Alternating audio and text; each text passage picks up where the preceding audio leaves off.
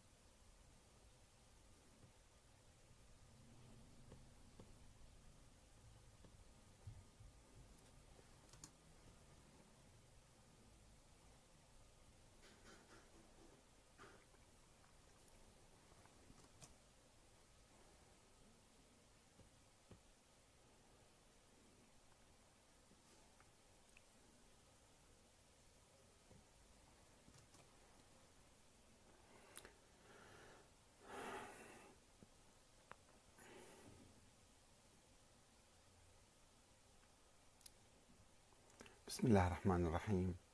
السلام عليكم أيها الأخوة الكرام ورحمة الله وبركاته. بعد قليل نبدأ الحديث، يرجى الانتظار قليلا لو سمحتم.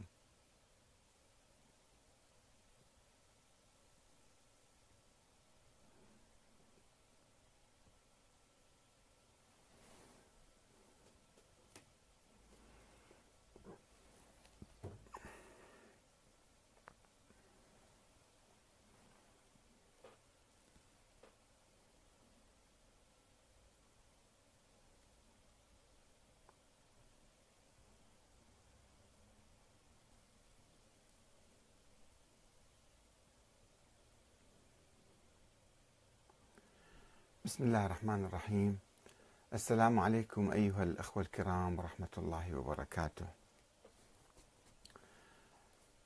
موضوع الإمام الثاني عشر محمد بن الحسن العسكري وغيبته وظهوره في المستقبل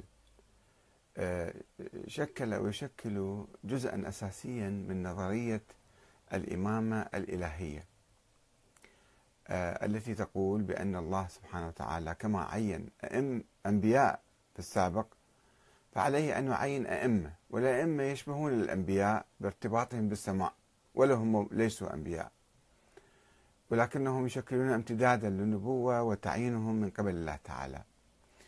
هذه النظرية في الحقيقة إذا حاولنا أن ندرسها من جديد ونتأكد من صحتها ومن نسبتها إلى أهل البيت، هل كان أهل البيت يقولون بها؟ وهل هي نظرية معقولة ومقبولة وصحيحة وجيدة، أم هي نظرية يعني وهمية ومثالية وخيالية ولم يمكن تطبيقها في السابق ولا يمكن تطبيقها الآن ولا في المستقبل؟ هناك أجزاء عديدة في هذه النظرية درسنا بعضها في حلقات سابقة، منها موضوع النص، أن هذه النظرية كيف تستمر. وعندما نتكلم عن النظرية لا نتكلم عن أشخاص الأئمة، الأئمة رجال عظماء علماء أبرار أتقياء زهاد ورعون كرماء ثوار، كل الصفات الجميلة تجدوها في أهل البيت، ما عدا نقاش في أهل البيت نفسهم،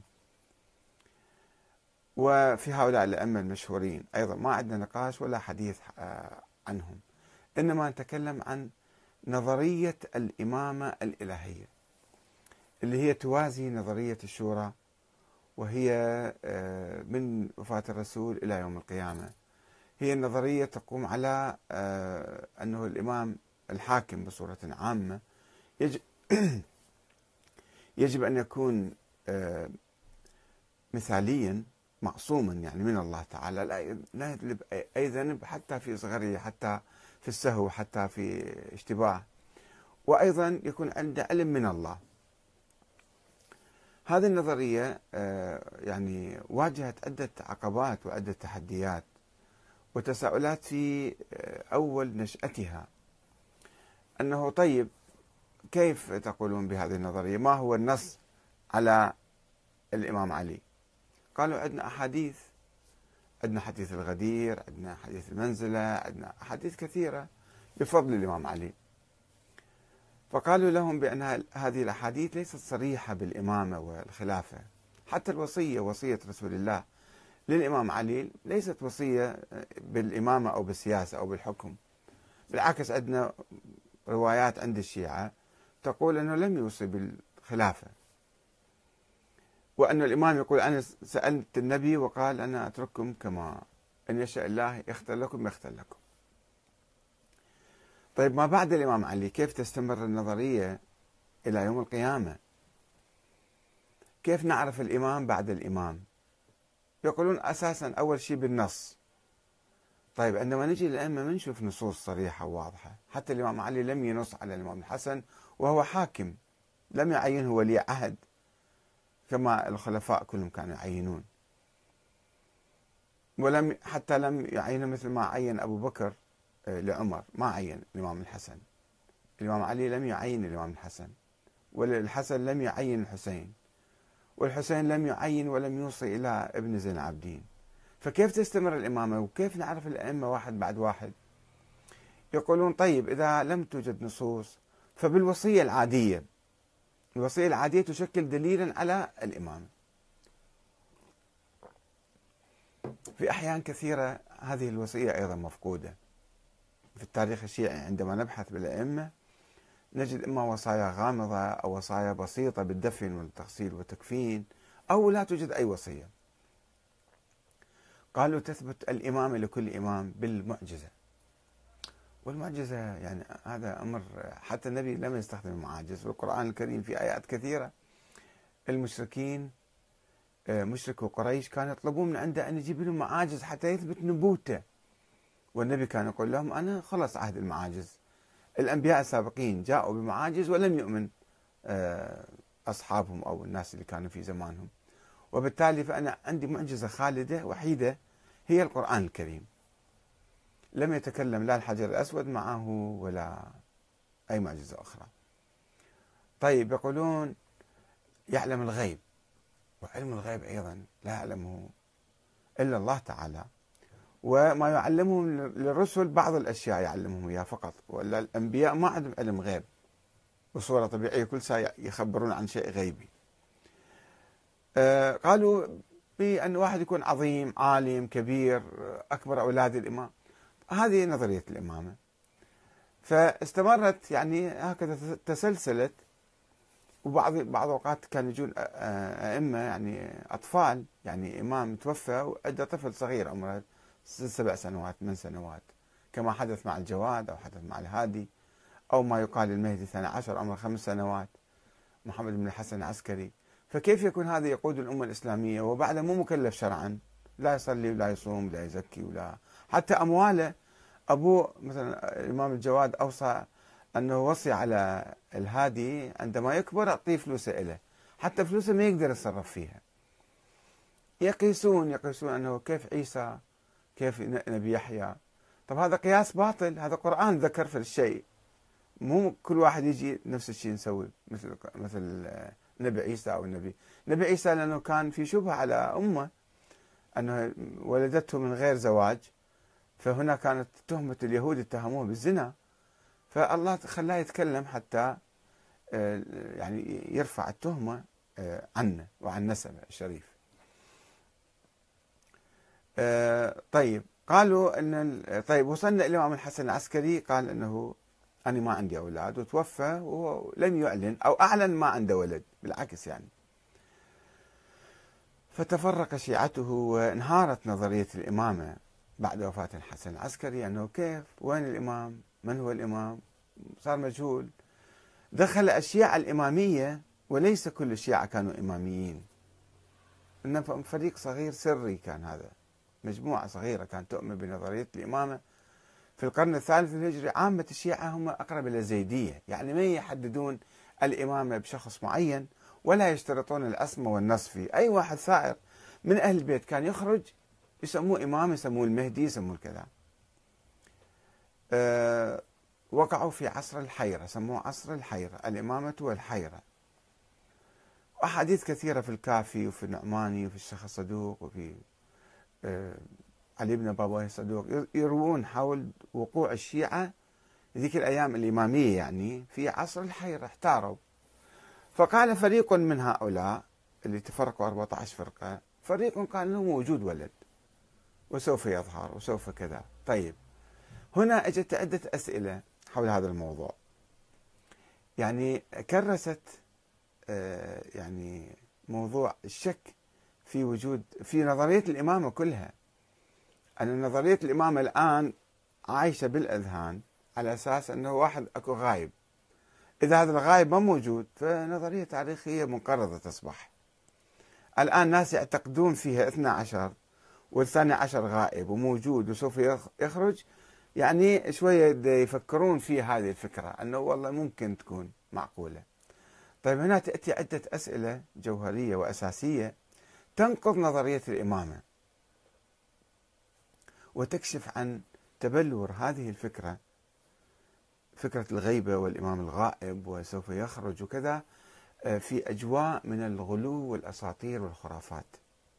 هذه النظرية ولدت في هذه الأجواء ولدى هؤلاء الناس الغلاة الخرافيين الأسطوريين اللي كانوا في ذيك الأيام، هم اللي صنعوا هاي الفكرة. نقرأ نشوف كلامهم شنو يقول. تحدثنا في حلقة سابقة لماذا الغيبة، وأن الغيبة تتناقض مع الإمامة. إذا قلنا نظرية الإمامة صحيحة فلا يمكن الإمام يغيب، وإذا غاب الإمام فبعدها مو إمام، ويغيب مو سنة مو يوم ويومين وسنة وسنتين، لا مئات السنين آلاف السنين، يعني انتفت بالحقيقة، انتفت انتقضت هذه النظرية وسقطت. آه هذا السؤال الأول، أن الغيبة تتناقض مع الإمامة. إذا الله معين واحد إمام فعليه أن يظهر ويقود الأمة ويكافح ويناضل ويجاهد، وحتى إذا قتل يقتل مثل ما الإمام الحسين قتل، مثل ما كل الأنبياء واجهوا قومهم وأدوا رسالتهم. إذا هو كان معين من قبل الله فعليه أن لا يخاف من أحد، عليه أن يتصدى. فإذا هو غائب يعني غاب انسحب، يعني هذا بعد كيف يمكن نجمع بين الكلمتين هذه المقولتين، أنه الله معينه وهو غائب ما يصير. هذا يناقض نظرية الإمامة وينسفها نسف يعني تماما. فهذا بحث. هناك أبحاث أخرى متعلقة بنفس الموضوع، أنه وين غايب الإمام، وين غاب، غاب في اليمن، غاب في أفريقيا، غاب في مثلا سيبيريا، وين راح غاب، أين مكان الغيبة.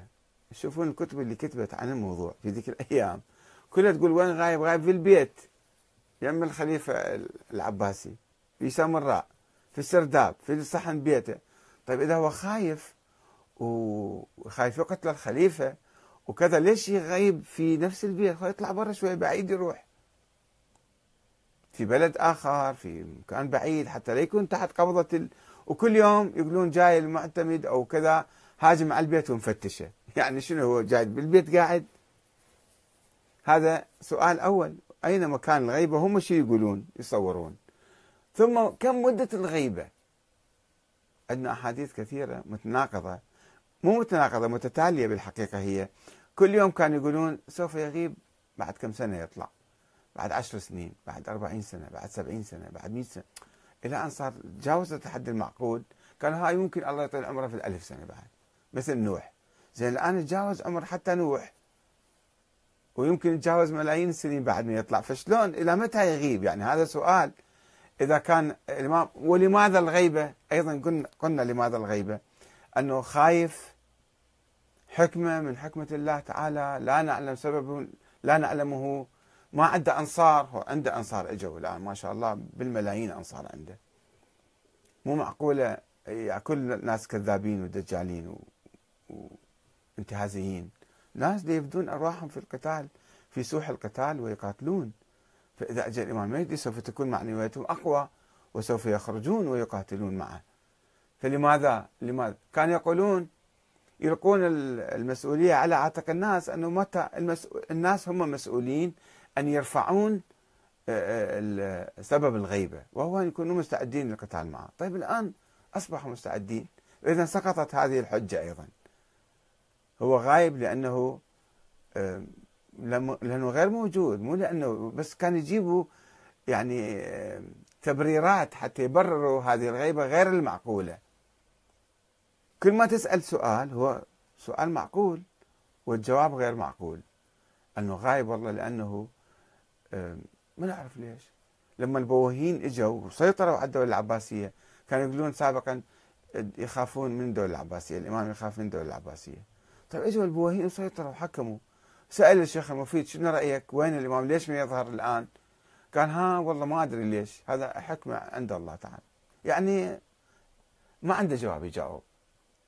ففي قضية مهمة أيضا، كيف نتأكد من شخصيته وهويته عندما يظهر بعد مدة طويلة؟ اللي هو بالبداية ما حد شايفه وما عنده صورة من عنده ولا يعرفوه، فإذا ظهر بعد فترة شلون نعرفه هذا؟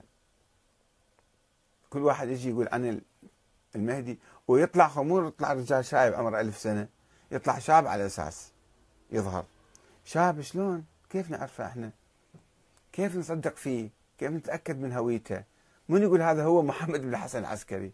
قضية فعلا يعني جدية. فهنا أيضا يعني اللي يجيب يقولون الأساطير تلد بعضها بعضا، أسطورة تلد أخرى. كيف حرب تلد أخرى؟ أسطورة تلد أخرى. كل ما نقول في أسطورة توقف في طريق المسدود أو تنتهي يعني في مأزق، نختلق لها أسطورة. يعني نظرية الإمامة هي كانت نظرية وهمية خيالية، وصلت إلى طريق المسدود فاخترعوا لها شيء اسمه الإمام الغائب. الإمام الغائب كيف يظهر؟ اخترعوا له أساطير أخرى كيف نتعرف عليه ولماذا يغيب وكذا. قاموا يجيبون أحاديث، منطق كله مستمر في منطق خرافي أسطوري خيالي لا يمت إلى الحقيقة بصلة، لا بقرآن لا بحديث لا بأي شيء. فمسوين الكلام كله مركب، تركيب تركيب تركيب، هو بسرعة ينهار، هذا البناء كله ينهار بسرعة. طيب يجيبوا لك يقول لك يجي عليه جبرائيل يتكلم، زين هو الإمام ينزل عليه جبرائيل، صار نبي هذا مو صار إمام. إيه، أو أنه يجيبوا لك علامات عجيبة غريبة، هسه نقراها نشوف علامات عجيبة غريبة على عصر الظهور وعلائم الظهور. حتى نتأكد فلازم تكون علائم ظهور.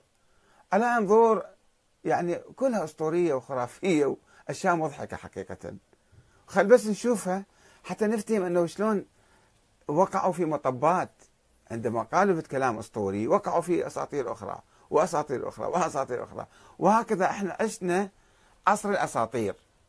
بعدين يجيك الشيخ علي كوراني يأخذ الكتب كلهن ويصير والروايات كلهن ويصدق فيهن، ويصير يحكي لنا هالمشايخ، مو بس الشيخ علي كوراني، المشايخ كلهم سوف يحدث كذا، سوف يكون كذا، سوف يحدث كذا. عمي شوي فكروا هالاشياء شنو شنو معقوليتها، شنو امكانيتها، شنو كذا، شنو هالاقوال هذه، مدى صحتها. فعندنا كم سؤال في الحقيقه الان لكي نكمل هذا البحث، وانا كاتبه يعني من قديم هذا. أين مكان الغيبة؟ كم هي مدة الغيبة؟ كيفية التأكد من هوية المهدي إذا ظهر وإحنا ما شايفيه من قبل ولا عندنا صورة من عنده؟ وما هي علائم الظهور؟ إحنا نبحث هذا الشيء، نبحث هذا موضوع موضوع الإمامة، لأنها الآن تشكل عند فريق من الناس. الآن الشيعة، عموم الشيعة في إيران وفي العراق وفي لبنان وفي كل المناطق، عمليا متجاوزين هذا الفكر ومؤمنين بالنظام الديمقراطي الدستوري من الآن من مئة سنة وأكثر، حتى من عهد الصفوي. عهد الصفوي قيام دولة ملكية، يعني ملكية يعني خلص بعد ما يؤمنون بانتظار الإمام المعصوم حتى يحكمهم. ثم بعد قبل مئة سنة صارت حركة دستورية في إيران والعراق، والآن الجمهورية الإسلامية الإيرانية قائمة على الديمقراطية والانتخابات، جمهورية العراق قائمة على الدستور والانتخابات، وكذلك في كل مكان الشيعة مشتركين في بالحكم، في لبنان وفي سوريا وفي أفغانستان وفي باكستان وفي كل دولة هم متواجدين بها ضمن النظام الديمقراطي. يؤمنون بالنظام الديمقراطي اللي عامة المسلمين أيضا متجهين نحو هذا الاتجاه. وحتى في تركيا أيضا الشيعة موجودين في تركيا يؤمنون بالنظام الديمقراطي. فبس باقي بعض المخلفات الفكرية عند بعض الناس أنه نظرية الإمامة شيء جيني، وهذا يعني ما يؤمن بالإمامة يصير ضال فاسق أو كذا منحرف ويروح للنار ولازم يوالي أهل البيت، مخلفات تلك النظرية الخيالية اللي كانت بالتاريخ. وصايرين احنا الآن سنة وشيعة. إذا شلتوا هذا الشيء من عندنا من المجتمع بعد ماكو شيء اسمه شيعة وسنة، بس كلنا مسلمين والحمد لله نؤمن بالنظام الديمقراطي، ما عندنا خلاف حقيقي بيناتنا. أولا ما لا يوجد خلاف بين جماهير السنة والشيعة، كلهم إن شاء الله مواطنون ويبحثون عن الحق والعدل والمساواة. النظرية الناس اللي يؤمنون بها هاي نظرية الإمامة هي نظرية وهمية ما لها في شيء تطبيق خارجي الآن. يعني الشيعة لا يتصارعون مع إخوانهم السنة حول الالتفاف حول إمام معصوم معين من قبل الله الآن موجود لازم تسوي نظام ملكي إمامي مثلا، لا، ما عندهم قضية ثانية، لا على مستوى يعني السياسي الدستوري ولا على مستوى المصالح الاقتصادية والاجتماعية. فإذن هي فقط أفكار باقية في مخلفات عند بعض الناس ومتضخمة صار كأنها هي عقيدة. هي مو عقيدة، العقيدة فقط في القرآن الكريم. العقيدة تؤمن بالله تعالى، تؤمن بالنبي محمد، تؤمن باليوم الآخر، هاي العقيدة مالتنا. بعد ما عندنا عقيدة أخرى. وعندنا تتفرع من النبوة طبعا الصلاة الصوم الحج الزكاة كذا، الأخلاق الأحكام الأخرى الموجودة. شوفوا الدين الإسلامي يجمعنا بس النظريات الوهمية تفرقنا.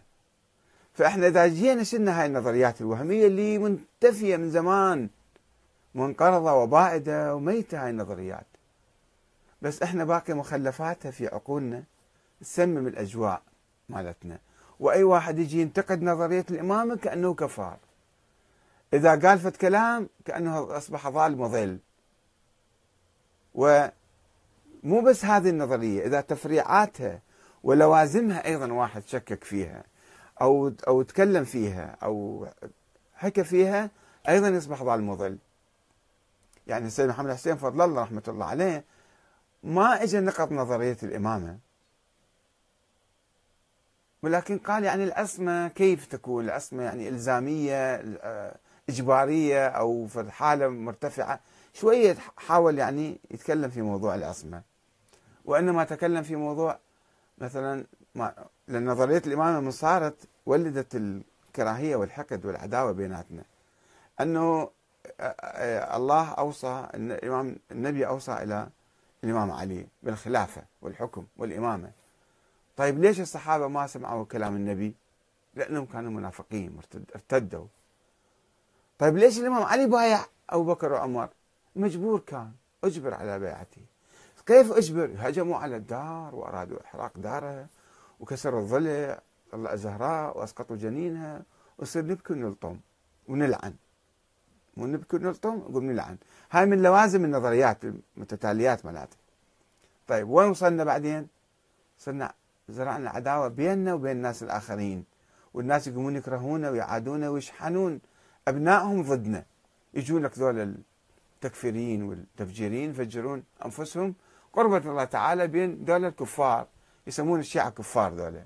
ليش؟ لأنه احنا نسب الصحابة. نسب الصحابة ويضخمون هاي المسألة أيضا. مسألة الإمام علي كفروه وما كفرهم. الخوارج كفروا الإمام علي بس هو ما كفرهم. ولكن هؤلاء يضخمون هاي المسألة ويستخدموها في الحروب. الدولة العثمانية استخدمت سب الصحابة اللي كان في أيام الدولة الصفوية لتعبئة الجيش ومحاربة الدولة العثمانية. وبعدين اجوا المتطرفين السنة اقتحموا عاصمة الدولة الصفوية وقضوا عليها. اجى نادر شاه حاول يشيل السب واللعن، قال شوية اعقلوا شوية اعقلوا. سوى مؤتمر بالنجف في منتصف القرن الثامن عشر وحاول يشيل السب من الشيعة. يعني الآن الموقف الرسمي لعلماء الشيعة وقادة الشيعة هو رفض السب ورفض اللعن ورفض أي إساءة للصحابة ولا أمهات المؤمنين ولا غيرهم، ولكن ما يمكن بسهولة تشيل السب من الشيعة أو اللعن. ليش؟ لأنه ما دامت نظرية الإمامة موجودة في العقول والأذهان، أنه الله نصب الإمام علي خليفة على المسلمين، والجماعة أخذوا واغتصبوا الخلافة من عنده، وسووا كذا كذا، وهجموا على بيته وجروه وسحبوه وقتلوا زوجته. هذه تبقى عقدة، هاي العقدة احنا لازم نشيلها. العقدة كيف مبنية؟ العقدة هي نظرية الإمامة التي قال بها بعض الشيعة في في القرن الثاني والقرن الثالث، وصلت القرن الثالث انتهت. الإمام الحسن العسكري توفى، قال ما عندي أولاد، في مال لا في أمان لا. ليش استمرينا احنا هالعقدة مستمرة حتى اليوم بعد ألف وأربعمئة سنة؟ لأنه صارت عقيدة عندنا. هاي العقيدة مبنية على القرآن، لو على تأويلات تعسفية وأحاديث موضوعة ووهمية، وثبت بالتاريخ حسب التجربة. هاي نظرية مستحيلة ولا يمكن تطبيقها وغير موجودة وغير صحيحة. التاريخ أثبت عدم صحتها، انقطعت. ألف ومئتين سنة ما عندنا أئمة الآن، بس معلقة بفد واحد غايب. هذا الغايب لا صارت اثنا عشرية، فكل الناس يعتقدون. لو شلنا هذا الغائب بعد ماكو شيء اسمه إمامة، إمامة إلهية وكذا، نصير ناس عاديين طبيعيين نؤمن بالشورى وبالديمقراطية كما هو احنا فعلا الآن صايرين. بس العقد والمخلفات هاي اللي قاعد تثير العداوة والبغضاء وتميز الناس عن الناس وتخلي عنف وطائفية وتكفير وكذا وتفسيق وتضليل، كل هال... هالانحدار الأخلاقي والانحدار الاجتماعي والسياسي، هذا اللي يولدنا المشاكل. فإحنا نحاول أن نشيل نحل هالعقد، نشيل هالمشاكل من بين المسلمين حتى نتحد إن شاء الله، حتى نبني نظاما ديمقراطيا قويا وسليما وموحدا، ويعم السلام بيناتنا، تعم المحبة والمودة. ما يصير واحد بعد يكره الآخر. لا، تلك أمة قد خلت، لها ما كسبت وعليها ما اكتسبت. ما نظل ناخذ السبحة ونلعن هذا ونسب ذاك، وزيارة عاشوراء وزيارة مدري شنو، والعن واقراها كم مرة، والعن فلان وفلان. خلينا نبطل من هالسوالف هذه. خلينا شوي نتوجه إلى بناء بلادنا، بناء اقتصادنا، ننشر العلم، ننشر العدل، نقضي على الجوع، نقضي على الفقر. هذه مهمات اللي يجب أن نعمل لها. ما نظل نفكر بالتاريخ ونظريات وهمية خرافية أسطورية ونظل نتعارك عليها الآخر يوم القيامة. فلذلك أنا أبحث هذا الموضوع اليوم جزء من بحث من سلسلة أبحاث حول موضوع نظرية الإمامة وموضوع الإمام الثاني عشر محمد بن حسن العسكري. هل هذا حقيقة تاريخية أم فرضية فلسفية وهمية؟ يعني شنو الدليل على ذلك؟ الآن شوفوا الأسئلة الكثيرة اللي تتعلق. أنا طيب آمنا هذا الشخص موجود، شلون راح يظهر بعدين؟ فيجيبونا شنو؟ يجيبونا سلسلة من الأساطير الأخرى. شوفوا أساطير عجيبة غريبة. طبعا شلون على أم الظهور لازم الناس يعرفون هذا هو، شلون يعرفوا هذا هو؟ هذا مأزق كبير. خلنا نقرأ الآن.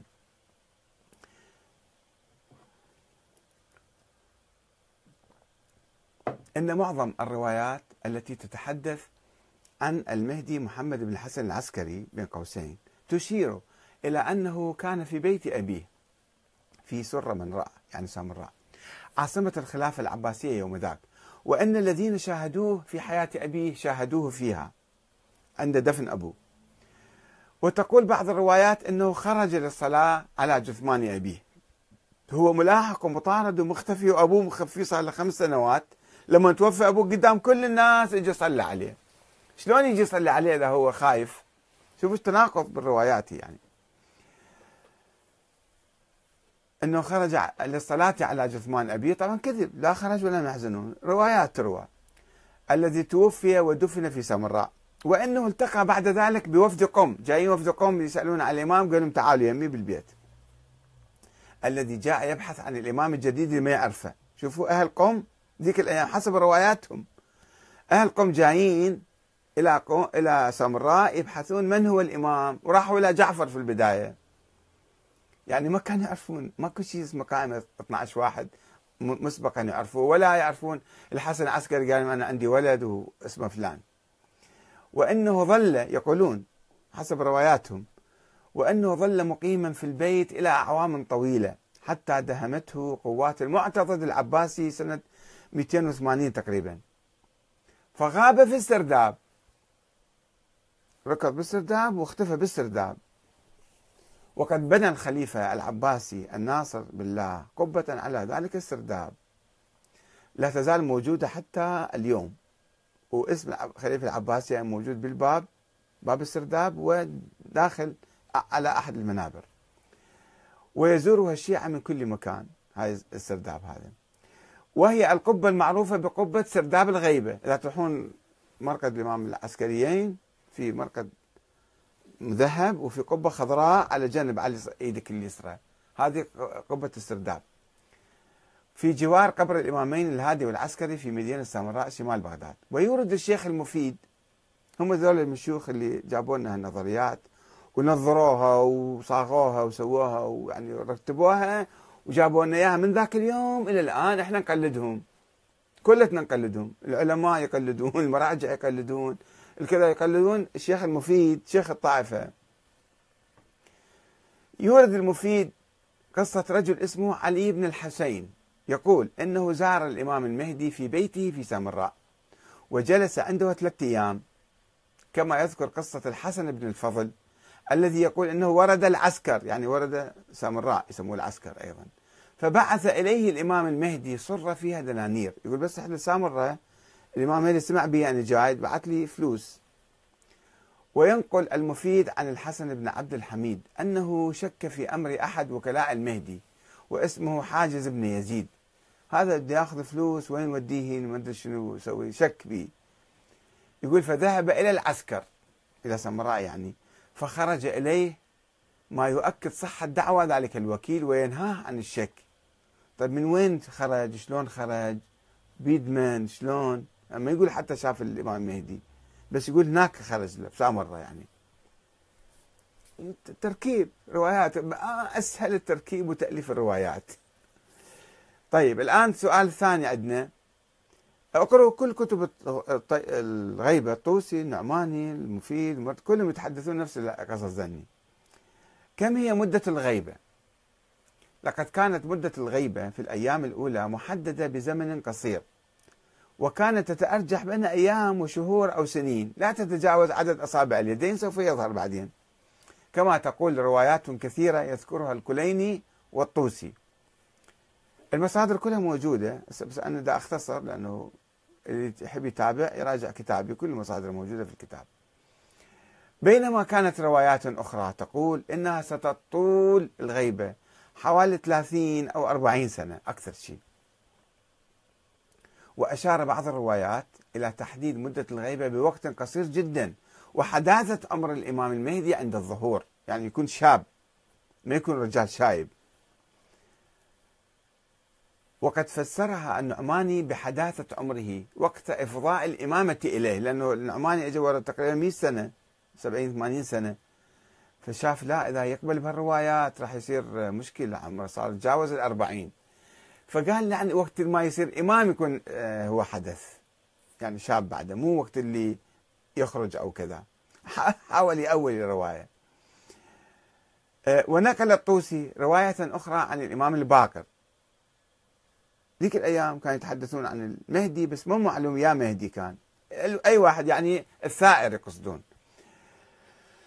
أن صاحب هذا الأمر لا يتجاوز الأربعين. لو واحد قال له أنت المهدي قال له لا مو أنا المهدي، أنا صرت أمر يتجاوز الأربعين، أن ذاك أمره بالشباب يعني بعد أول شبابه، فركبوها على هذا المهدي قال أربعين سنة عمره. وقالت روايات أخرى أن أمره قد يجاوز المئة والعشرين، هم معقولة شوية يعني مئة وعشرين. بينما روى الطوسي في مكان آخر عن أبي عبد الله عليه السلام عن الصادق أنه قال ما تنكرون أن يمد الله لصاحب هذا الأمر في العمر كما مد لنوح في العمر. سووا لك رواية عن الإمام الصادق الآن أنه الله يمد العمر، زين الإمام الرضا ما كان يعرف هاي الرواية، ما هو حفيد الإمام الصادق، ليش قال للواقفية الذين قالوا بغيبة موسى بن جعفر وقفوا عليه وقالوا أنه غاب، موسى بن جعفر طلع من السجين وشرد وغاب، قال لهم لو كان الله يمد في أحد، لو كان الله يعني بحاجة أن يمد عمر إنسان يطول عمره؟ لا مد الله في عمر رسول الله، لماذا يمد في عمر أبي؟ شايفين شلون؟ هذا المنطق الصحيح، هذا منطق أهل البيت، أنه مو معقولة واحد يغيب ويطول عمره ومدري شنو، هذا كله حكي مصفط. بينما ورد على من استشكل طول مدة الغيبة، هذا الطوسي يجي بعد مئتين سنة والإمام صار كلش طويل، فجاب له رواية طويلة أيضا.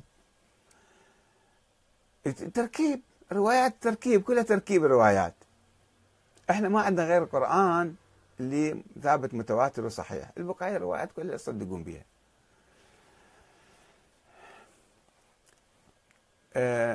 بأن الأمر ليس على ما قالوه، ولو سأل هذا الطوسي يقول ولو صح، إذا إذا لازم يصير هالشكل يعني يطلع بسرعة، لجاز أن ينقض الله العادة لضرب من المصلحة يطول عمره. واستشهد الصدوق والطوسي بغيبات الأنبياء السابقين مثل موسى بن عمران. موسى بن عمران راح له كم يوم بالجبل حتى يتلقى الوحي من الله، مو غاب عن ال... وخلى أخوه هارون يعني يدير شؤون اليهود، مو انقطع عنهم نهائيا. ويوسف بن يعقوب ويونس بن متى، يونس طلع له كيومين ثلاثة، من كم ساعة يمكن طلع من القرية مالته، مو غاب. وأصحاب الكهف، زين أصحاب الكهف مو مسؤولين عن، يعني شوفوا شلون بس يحاولون يتشبثون بكل قشة. أصحاب الكهف يعني هم كانوا أنبياء ولا كانوا أئمة؟ رجال صالحين راحوا اختفوا في الكهف، افترض صار عمرهم طويل كذا سنة مثلا، بس مو هذا، مو يعني هم مسؤولين عن ناس حتى يديروهم ويقودوهم وعندهم مسؤولية من الله. تتناقض المسألة هنا. أنت تقولون هذا الإمام هو الله معينه حتى يقود الأمة الإسلامية، فما يجوز يغيب غيبة ينقطع فيها عن الناس. وصاحب الحمار ونوح وسلمان الفارسي، سلمان الفارسي ايش دخله بالموضوع؟ والدجال ولقمان بن عاد وربيع بن ضبع ويعرب بن قحطان الذين قيل انهم غابوا عن اقوام لفترات من الزمن. ايش ربطهم ذولا؟ احنا عندنا نظريه امامه، نريد نقوم هاي النظريه ونصححها، فغيبه الامام تتناقض معاه. بس هم يجيب تصفيه كلام، اكو ناس بالتاريخ غايبين ورجعوا، وصدق كذب موت الله على منو هسه سلمان فارسي، ويعني شلون غاب وقت غاب، واللقمان بن عاد منو هذا بعد؟ على اي حال هذا يعني كلام تصفية حكي يركبون في النظرية، هي نظرية خرافية من قاعة. كيفية التأكد من هوية الإمام المهدي، هنا المسألة مهمة جدا. وعلى أي حال فإن الغيبة الطويلة أدت وتؤدي إلى مشكلة موضوعية أخرى، وهي كيفية التعرف على المهدي عند الظهور والتأكد من هويته.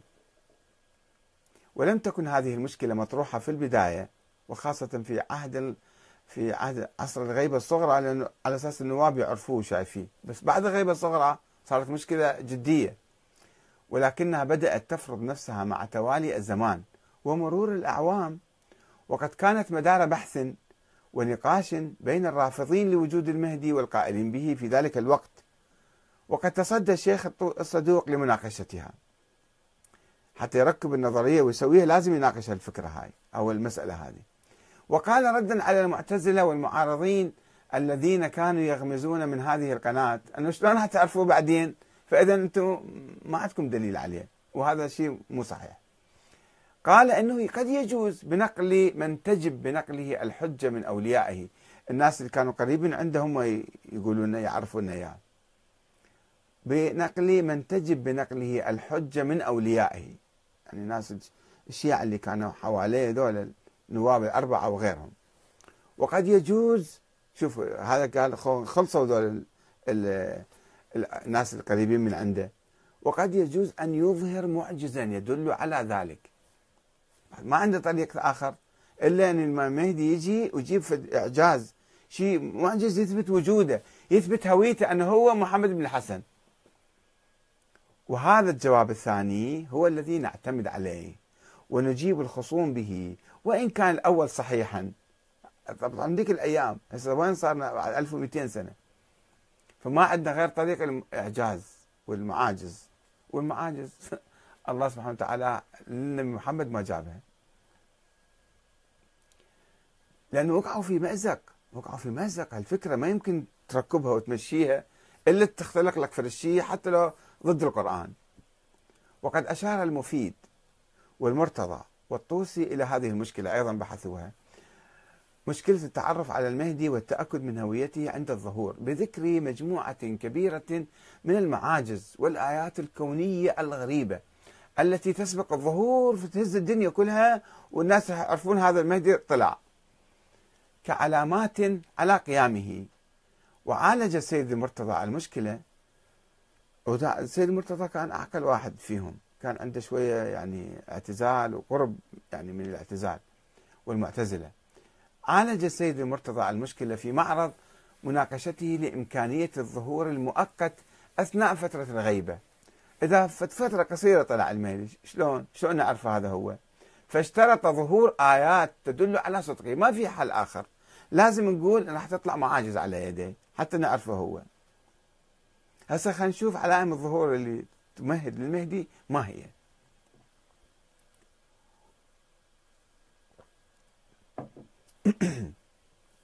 يذكر الكليني، تعرفوه أنا ما أحتاج أشرح أسماء ذولا، الكليني والصدوق والمفيد والطوسي والعياشي. عياشي عنده تفسير، تفسير العياشي في القرن الرابع، مجموعة كبيرة من الروايات تربط بين الظهور وبين حدوث علائم سماوية تتعلق بتوقف حركة الأفلاك. الأفلاك كلها توقف حتى يطلع الإمام، مو بس معجزة. هسه النبي موسى جاب له عصاية وذبها وصير حية، فالمعجزة بسيطة يعني، مش مو مشكلة هواية يعني. النبي عيسى كان يمسح على واحد يصير أبرص يسوي داوي شافيه، أعمى مثلا أبكم كذا شافي، مو فت قضية يعني. مو هاي المعاجز هنا خيال، معاجز خيالية، معاجز خيالية افتراضية وهمية أسطورية، شو تقولون عليها قولوا. شوفوا شلون توقف حركة الأفلاك، السماوات كلها توقف، وتغير في قوانينها وما شابه من المعاجز غير الطبيعية، كركود الشمس وقت الزوال إلى وقت العصر، ساعتين ثلاثة أربع ساعات توقف الشمس ما تتحرك بعد. تصوروا شو معنى الكلام هذا يعني. الكرة الأرضية ذيك الأيام ما كانوا يصورون الكرة الأرضية تفتر وتدور على نفسها وتدور على الشمس، يصورون الشمس في الطوبة بالسماء معلقة، هاي توقف كل شيء ما يصير بالدنيا، فتوقف الشمس هذه أربع خمس ساعات ما تتحرك. شنو يعني الكلام يعني؟ هي الأرض قاعدة تفتر تدور، لا توقف، مو إذا وقفت تفلت، تدور هي، حتى النظام الشمسي كله مربوط على الحركة والدوران. ما يفتهمون هال... هال... هالأشياء ذيك الأيام، خرافيين، وينسبون كلامهم لله بعدين وللأئمة وللنبي وللإسلام. هذا صار دين خرافي، هذا ما صار إسلام. وتقولون ليش يا يا جماعة، ليش الشباب المثقف الآن دا يلحد ودا يرتد عن الدين ودا يخرج؟ مو أنتم مصرين على الخرافات والأساطير في كتبكم وثقافتكم وقاعد تعطوها للشباب، الناس ما يقبلوها بعد. لو يكفرون بهاي الخرافات لو يكفرون بالإسلام، لو يكفرون بيكم أنتم.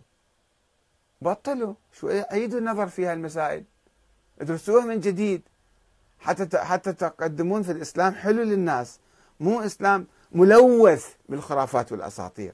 الإسلام ما بيه أشياء، بس هاي ملوث بهالأشياء ذني. طيب خلينا نشوف شنو بعد. كركود الشمس وقت الزوال إلى وقت العصر، وخروج صدر رجل ووجهه في عين الشمس، يطلع في الرجال من الشمس. شو هالكلام؟ وكذلك وقوع الكسوف والخسوف بصورة غير طبيعية، ككسوف الشمس في النصف من شهر رمضان وخسوف القمر في آخره. يعني هو القمر إذا منتهي وين وين ينخسف، شلون يشوفوه بعد؟ ما يصير يعني عادة. أو تكلم العلم والسيف مع الإمام المهدي، يا علم يا سيف، فالسيف يتكلم ويا الإمام المهدي. شلون يجي سيف قدامه يحكي وياه، مو الحجر الأسود وذاك اللي سووا نظرية الإمامة في البداية بالقرن الثاني الهجري، ما عندهم دليل على إمام زين العابدين، قالوا الحجر الأسود نطق بلسان عربي فصيح السلام عليك يا علي بن الحسين، يا أيها الإمام، قال له. هذا شنو يسوي له؟ يعني معاجز متخيلة بالمستقبل أنه السيف والعلم يتكلم ويا الإمام، فنعرف هذا هو الإمام. زين لو إجانا واحد ساحر وسوى هالملاعيب السحريه مثلا، انا مصدق بيه بصراحه. فاكو ناس بالسحر يسوون لك ملاعيب، يسوي روبورت يجيبوا لك روبورت تتكلم وياه مثلا. ومناداته العلم والسيف ينادوه يحكون وياه، ومناداته بعدم جواز القعود بعد ذلك الوقت. هذا الناس ملايين كلهم يهتفون يا مهدي اخرج يا مهدي اخرج، ما يستجيب لهم. العلم والسيف اذا تكلم عود راح يخرج، فيخرج ويقتل اعداء الله حيث ثقفهم ويقيم حدود الله ويحكم بحكم الله، اضافه الى طلوع الشمس من المغرب. لما مره الشمس بعد مو بس توقف بالسماء، لا ترجع تدور بالعكس. وطلوع نجم بالمشرق يضيء كما يضيء القمر. ايش ما تريد انت تتخيل من خرافات واساطير وخيالات، تخيل حر انت حتى تثبت انه هذا. شلون راح يطلع الامام الغائب؟ مو وقعنا في ورطه؟ شلون نحل الورطه بهالسوالف ذني؟ وخروج جراد في اوانه وغير اوانه. هسه الجراد في مساله عاديه زراعيه كذا، مو يعني قضيه يعني مثل وقوف الشمس في وسط السماء ركودها. وخروج العبيد، لاحظوا الثقافة اللي كانت موجودة ذيك الأيام، ثقافة ذول الغلاة والمخرفين ذول الناس الأسطوريين. وخروج العبيد عن طاعة أسيادهم وقتلهم وواليهم، ثورات العبيد. طبعا هاي ثورة العبيد صارت أيام القرامطة مثلا، فهم يعتبروها هاي راح تصير، يعني راح يصير شو اسمه، يصير يعني دليل على خروج المهدي. ما ادري منين جايبيها هسه هذه. طيب خروج العبيد على اساس تحرروا، ناس تحرروا، شو نسوي لهم يعني؟ مو زين صار يعني هذا؟ بس هو عنده هذا مو زين، هذا خروج العبيد على ساعدة على اسيادهم وقتلهم وواليهم، انقلبت الدنيا يعني. ومسخ لقوم من اهل البدع حتى يصيروا قردة وخنازير. وغلبة العبيد على بلاد السادات، مماليك يمكن يعني يقصدون المماليك اللي سيطروا على مصر وعلى الشام وعلى كذا. ونداء من السماء، هذول سيطروا وما طلع المهدي. اجوا صارت الظواهر الاجتماعية والسياسية وما طلع المهدي. ونداء من السماء، وكان في بعض الروايات تقول القسطنطينية استعصت على المسلمين أربعمئة خمسمئة سنة، ما ما قدروا يفتحوها أو أكثر يعني. فذيك الايام يعني فوقفوا عندها المسلمين، محصنه كانت وكذا، ما كانوا يقدرون يعبرون البحر حتى يفتتحوها اسطنبول. فكان بعض الروايات شو تقول؟ تقول الامام مهدي يجي يفتح القسطنطينيه. شلون يفتحها؟ يجيب شيء زلاقات يعني، يكتب عليها شيء تحت، وذول الجنود مالته يوقفون على هالزلاقات ويروحون للبحر ويروحون يفتحون القسطنطينيه. يعني حلم كانت القسطنطينيه ان تفتح، فمن يفتحها؟ ما حد ما يفتحها الا الامام المهدي، ركبوها على المهدي.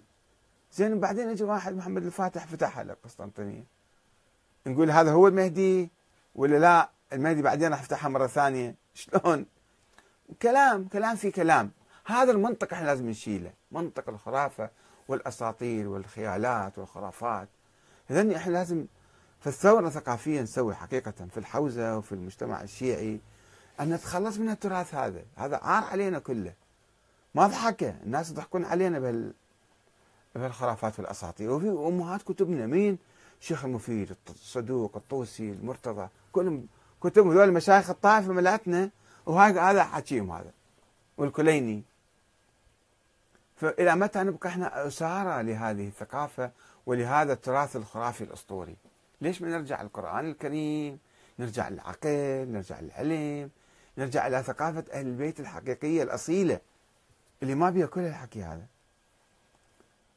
لطيف يعني، خلينا في الجولة احنا خلينا نشوف دول ايش يفكرون. أه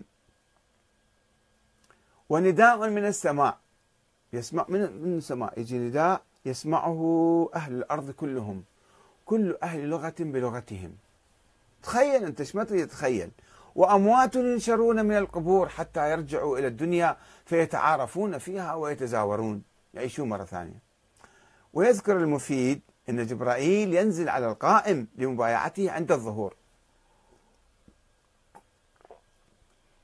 ولازم الناس يشوفوه حتى يعرفون جبرائيل، إذا ما شافوه ما يصير. يعني اولا جبرائيل شلون ينزل على انسان مو نبي، بس رفعوه الى مستوى فوق الانبياء يمكن. وبعدين حتى الناس يشوفوه، شلون عرفوا جبرائيل نزل على القائم؟ مو هي علامه علامه ظهور، فلازم الناس يشوفوه، الناس يشوفون جبرائيل. ويقول الطوسي ان اصحاب القائم سوف ينقلون الى مقر المهدي من بيوتهم بصوره اعجازيه كلمح بالبصر او كلمح البصر، بسرعه يطيرون واحد واحد مثل المغناطيس، يعني يجمعهم كلهم. حتى النبي ما سوى، اي نبي عنده هيك القصه. ويتحدث المفيد عن بعض العلائم الكونيه التي التي سوف تحدث عند ظهور المهدي. هذا شيء لطيف، كامتداد طول اليوم الى عشرة اضعاف، ليكون مئتين وأربعين ساعه النوم اليوم يصير. الناس يعيشون مئتين وأربعين ساعه، تصوروا اليوم على كيف الارض تقوم تدور، يعني معناتها هذه شلون شلون النهار يطول، الارض لازم تمشي على بطيء على جير رقم واحد يعني. وهذا ما يفسره الطوسي بحديث مشابه، حيث يقول الطوسي بيجي يشرح لها بعدين، يقول إذا قام القائم يأمر الله الفلك أو الفلك في زمانه فيبطئ في دوره. الله يأمر يقول على كيفك بشيابة، لا تدور بسرعة. فيبطئ في دوره حتى يكون اليوم في أيامه كعشرة من أيامكم، ضربناه بعشرة فصار اليوم صار عشرة أيام، مئتين وأربعين يوم. والشهر كعشرة أشهر، والسنة كعشر سنين من سنينكم، كلها يصير دبل، عشرة في عشرة. بعدين شو يصير بالزرع، شو يصير بالهذا، الحريق، النار، المي، الثلج، هذا بعد مو مشكلة، ما يفكرين بالهذا، شلون الدنيا شلون تصير يعني. ويروي الكليني حديثا عن الإمام الباقر يتنبأ فيه باستعمال الشيعة لطريقة التليفون التلفازي أو الفضائيات. يقول المهدي يتكلم، الناس كلهم يشوفوه في كل مكان، في التحدث مع القائم ومشاهدته عن بعد، هو يتكلم بعيد ويشوفوه. طبعا هو ما قال تلفزيون ولا قال يعني فيسبوك او فيس تايم الان، لا، انه في شيء اعجازي يتخيل يعني الحديث انه هذا يتكلم والناس كلهم يشوفوه في كل مكان. زين الان صار شو ما ظهر لا، ومو صار للمهدي، صار كل الناس دي يشوفوهم، كل واحد يقول انا انا مثلا يشوفوني الناس في كل مكان الان بالعالم اتكلم، فانا صرت المهدي يعني. يعني إذا بناء على هالحديث لك كل واحد يقدر يقول أنا صرت المهدي، وإلا ما يصير إعجاز، هذا إعجاز هو هذا، بصورة إعجازية لا بصورة تكنولوجية. يا ريت إحنا كنا كمسلمين يعني اشتغلنا وسوينا وإلنا دور في صناعة هذه الأجهزة والتليفونات والفضائيات و... بس إحنا شوف إيش قد متخلفين، وين عايشين، إجوا الغربيين سوونا هالأشياء عندنا. العلوم التكنولوجيا تقدمت وصارت الاشياء، بس احنا وين عايشين؟ بعدنا عايشين بالاحلام مالتنا. وبعد يقول في التحدث مع القائم ومشاهدته عن بعد من مختلف الاقطار وذلك عند ظهوره. وتقول بعض الروايات ان القائم اذا قام اشرقت الارض بنور ربها واستغنى العباد عن ضوء الشمس. شلون يعني تشرق؟ شلون نستغنى عن الشمس؟ مو مهم. وذهبت الظلمة، أصلا بعد الليل ماكو. وذهب ويعمر الرجل في ملكه حتى يولد له ألف ولد ذكر لا يولد فيهم أنثى، هذول ضد النسوان، هذا اللي سوى الحديث ضد النساء. ألف ولد يجي للرجال بعمره، زين هذول ما يردون أزواج، ما يردون زوجات، شلون ألف ولد وماكو بنات وياهم؟ شلون الحياة الدور؟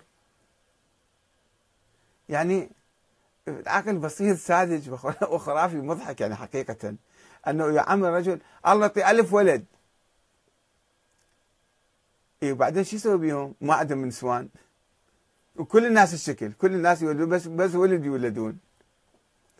وأخيرا أشياء خرافية بس موجودة في أمهات كتبنا، كتب مشايخ الطائفة العظام اللي حتى الآن إحنا نقلدهم ونمشي وراهم ومغمضين عيونهم وما نسمع أحد يفكر فيهم أو ينتقدهم أو يراجعهم ثقافتهم أو كذا. وأخيرا تتحدث الروايات الواردة حول ظهور المهدي عن مدة ملكه، فتقول إحداها أنه سيحكم سبع سنين، كل هذه مئات السنين آلاف السنين ننتظرها وكلها سبع سنوات؟ لا، يقول لك مو سبع سنوات، اضربها في عشرة يصير سبعين. أنه سيحكم سبع سنين تكون أشبه بسبعين سنة من سنيننا، مو مشكلة. بينما تقول رواية أخرى أن القائم يملك ثلاثمئة وتسع سنين. بس أقول إيش قد ما تقول ثلاثمئة ألف ثلاثمئة مليون، يعني أنت حر. كما لبث أهل الكهف في كهفهم ثلاثمئة وتسع سنين، ربطوا بأهل الكهف، شو خص أهل الكهف بالموضوع؟ وتقول الرواية الثالثة أنه يحكم تسعة عشر عاما فقط، كلها روايات متضاربة. تنبئ التضارب بالروايات والأساطير والخرافات تنبئ أن كل واحد جاي مسوي له فد قصة فد رواية فد كذا حتى يركب هذا وخيالات وهذا. فإحنا خلاصة الكلام هذا طبعا كله ينسف نظرية أن إذا ما قدرنا نتعرف على المهدي شلون نعرف؟ إذا ما قبلنا بالمعاجز وما قبلنا بهالأساطير كلها. زين الآن يقولون المهدي غائب، لما يطلع يقول أنا طلعت المهدي، شلون نعرف هذا هو المهدي؟ هواي ناس يطلعون يقول لك أنا المهدي، الآن أكو ناس بالعراق وبكل مكان طالعين يقول أنا المهدي. زين شلون إحنا نصدق هذا مو ذاكه؟ إحنا ما شايفين ذاك ولا أنا أعرفه ولا شايفين أثره. فهذه في المشكلة عويصة جدا حقيقة. إذا واحد شوي يفكر بيها وتوقف يقول يعني تبين القصة من أو من أساسها أسطوري وكلام فارغ وما أكو أي دليل، وهي فرضية فلسفية وهمية سووها الناس و... وقاموا يقعون بالمطبات مالتها يحاولون اختلاق أجوبة وحلول، وأن نظرية الإمامة هي أيضا ما موجودة، راحت من زمان. والآن الشيعة ديمقراطيين، الشيعة يؤمنون بالحكم الدستوري الديمقراطي الجمهوري الإسلامي. هذا هو الشيء الحقيقة الزين اللي احنا واصلين له والشيء الصحيح اللي الآن موجود.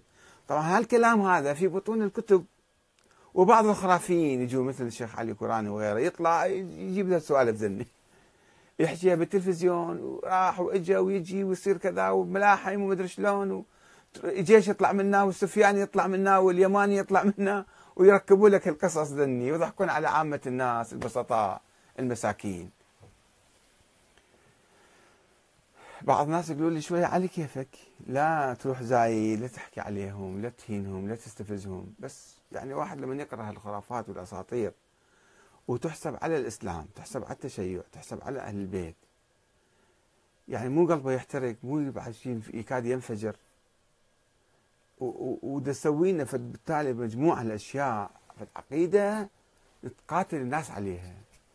وأي عالم وأي مرجع من علماء الحوزة العلمية يقوم بشوية بالتفكير بمحاولة الاقتراب من يعني نقد هالأشياء ذني بسرعة يتهموه ناس جهال من هنا وهناك، يدعون العلم ويدعون المرجعية ويدعون آية الله، يقومون يحاربون العلماء الحقيقيين، العلماء الإصلاحيين، العلماء الثوريين اللي يقومون بثورة ثقافية. ونحن نحتاج هذه الحوزة أن تقوم فعلا بثورة ثقافية على هذه الخرافات والأساطير المتراكمة في هاي الكتب. يكون لنا موقف، ليش احنا نقلد المفيد والمرتضى والطوسي؟ من هم حتى نقلدهم؟ ناس في عصر من الجهل والخرافة والغلو كانوا عايشين وجابوا بعض الأفكار وبعض الكتب. إلى متى احنا نظل عبيد إلهم؟ احنا عباد الله، لازم نعبد الله تعالى وناخذ العلم والعقيدة من القرآن الكريم. هل لقيتوا هالاشياء كلها موجوده بالقرآن؟ او النبي محمد قالها، او النبي محمد سواها، او او احد من الائمه سواها سوالف ذني. فما عندهم دليل على اثبات امامه اي انسان، من من قديم ما وقعوا في هذا المأزق. عندما سووا النظريه نظريه الامامه وما عندهم نصوص وما عندهم وصايا، فكان لازم عندنا معاجز. معجزة الحجر الأسود تكلم مع الإمام زين العابدين، معجزة الحصاة هم سامعين بيها؟ أنفذ وحدة كانت زمن النبي قالت لها شلون الخلفاء بعدها؟ قال لهم إيه جيبي حصواية، جاب الحصواية، النبي طلع الخاتم ماله ومهر في الحصواية، صارت مثل عجينة ومهر فيها ورجعت الحصواية صارت. وجدت الإمام علي أيضا مهر فيها، وجدت الحسن ومهر فيها، والحسين ومهر فيها، وزين العابدين مهر فيها، والإمام باقر مهر. وهاي مرة مرة شنو كم سنة كان عمرها؟ حتى من النبي إلى الإمام باقر عندها حصواية محتفظة فيها دليل على الإمامة. هو هذا دليل الإمامة؟ نظرية سياسية دا تتحركون وياها مع الدنيا كلها. قام على هكذا خرافات وأساطير حصواية، وتكلم الحجر الأسود وما أدري شنو. فلازم نعيد النظر، نتحرر من الخرافات والأساطير، نرجع إلى دين الله تعالى، نرجع إلى العقل. العقل يقول سووا شورى، سووا نظام ديمقراطي. كل عقلاء العالم الآن يؤمنون بالأنظمة الديمقراطية، وإحنا جزء من العالم، وهذا موجود في تراثنا وفي ديننا وفي سيرة أهل البيت وثقافتهم اللي إحنا بعيدين عنها. في ناس مختطفين التشيع، ترى مختطفين التشيع إلى الخرافة والجهل والأساطير. لازم نحرر التشيع من هؤلاء، من هذا المفيد والطوسي والمرتضى وذولا. نحرر التشيع، نرجع إلى العقل، نرجع إلى القرآن، نرجع إلى الفطرة السليمة، إلى الشورى، إلى مبدأ الشورى، إلى الديمقراطية، إلى العدل، ونهتم في بناء بلادنا بعيدا عن هالخرافات والأساطير. وأنا أطلب من طلاب الحوزة العلمية أن فعلا شوية، مو فقط التهم بألفية ابن مالك والإجرومية ومدري المغني وكذا وأصول وفقه، شوية يدرسوا هالتراث هذا. يعني أنا كنت أقول أنا خمسة وعشرين سنة في الحوزة العلمية، في الحوزة الأمية كنت، مو في الحوزة العلمية، وأنا كاتب من عشرين سنة. يعني بداية دخولي في الحوزة أنا مهتم في الكتابة والبحث والتح... يعني وكاتب كتب عن الأئمة من ألف وتسعمئة وسبعين. أول كتاب عندي الصدر عندي الإمام الحسين كفاحهم في في سبيل العدل والحرية، والإمام الصادق، وعشرة ناقص واحد يساوي صفر، وكذا وكذا وكذا. زين، بس المستوى الفهم، مستوى العلم، مستوى البحث كان مستوى سطحي، مستوى أمي، يعني ما ينتج علم. يعني من أنتقد نفسي، من أراجع نفسي، أنا كنت يعني مو كنت يعني مقتصر على الكتب اللي درستها، در كتب الحوزة، لا، شوية كنت أنا أبحث وأفكر وأحاول يعني أصل إلى شيء. بس ما كنت أستخدم علم الرجال، ما كنت أدرس الفكرة ككل مع بعض، آخذ بس أحاديث متفرقة من هنا وهناك وأسوي نظرية. ما يصير، النظرية لازم تكملها كلها، مو تاخذ نتف من هنا نتف من هناك، حديث منا حديث من هناك وسويت لك نظرية. ما يصير هالشكل. شوف، جربها، دخلها بالمختبر، شوف هاي النظرية مالتك ناجحة تمشي لو لا تسقط بالتجربة. وهاي النظرية ساقطة بالتجربة التاريخية، ما موجودة، انتهت، انقرضت، وبعدك انت مشلب بيها الى متى؟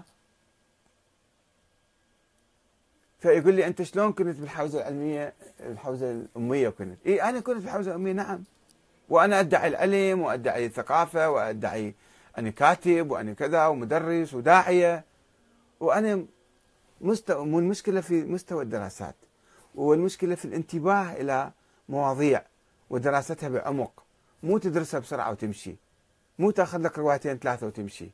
اجمع كل الروايات، اجمع كل النظريات، كل الفرضيات، وفكر فيها زين، وادرسها وغربلها وابحث فيها، وبعدين طلع نظريه قدمها للعالم.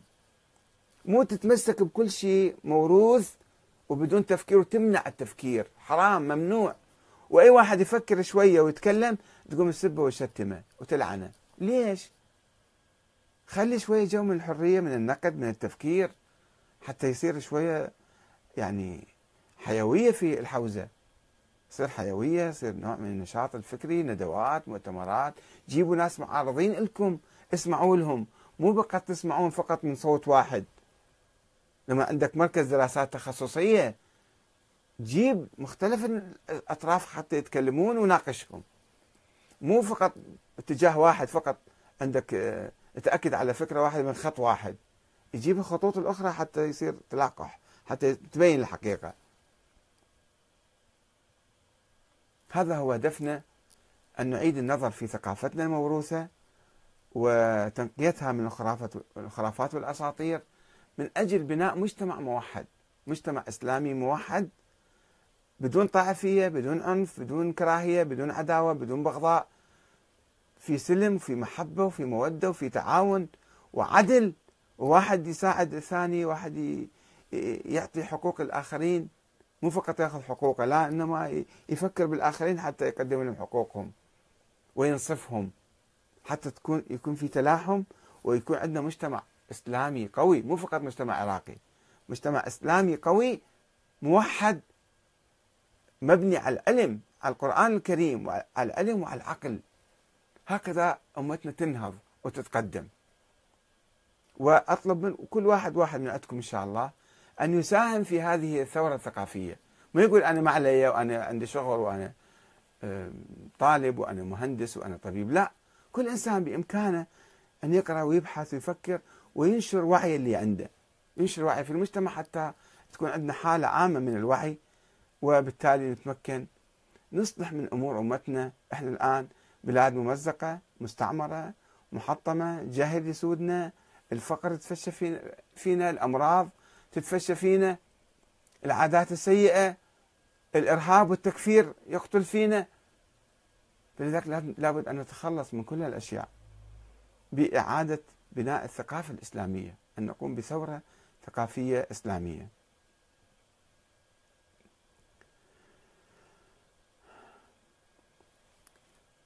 طيب، إلى هنا، وإن شاء الله نلتقي معكم في حديث آخر، والسلام عليكم ورحمة الله وبركاته.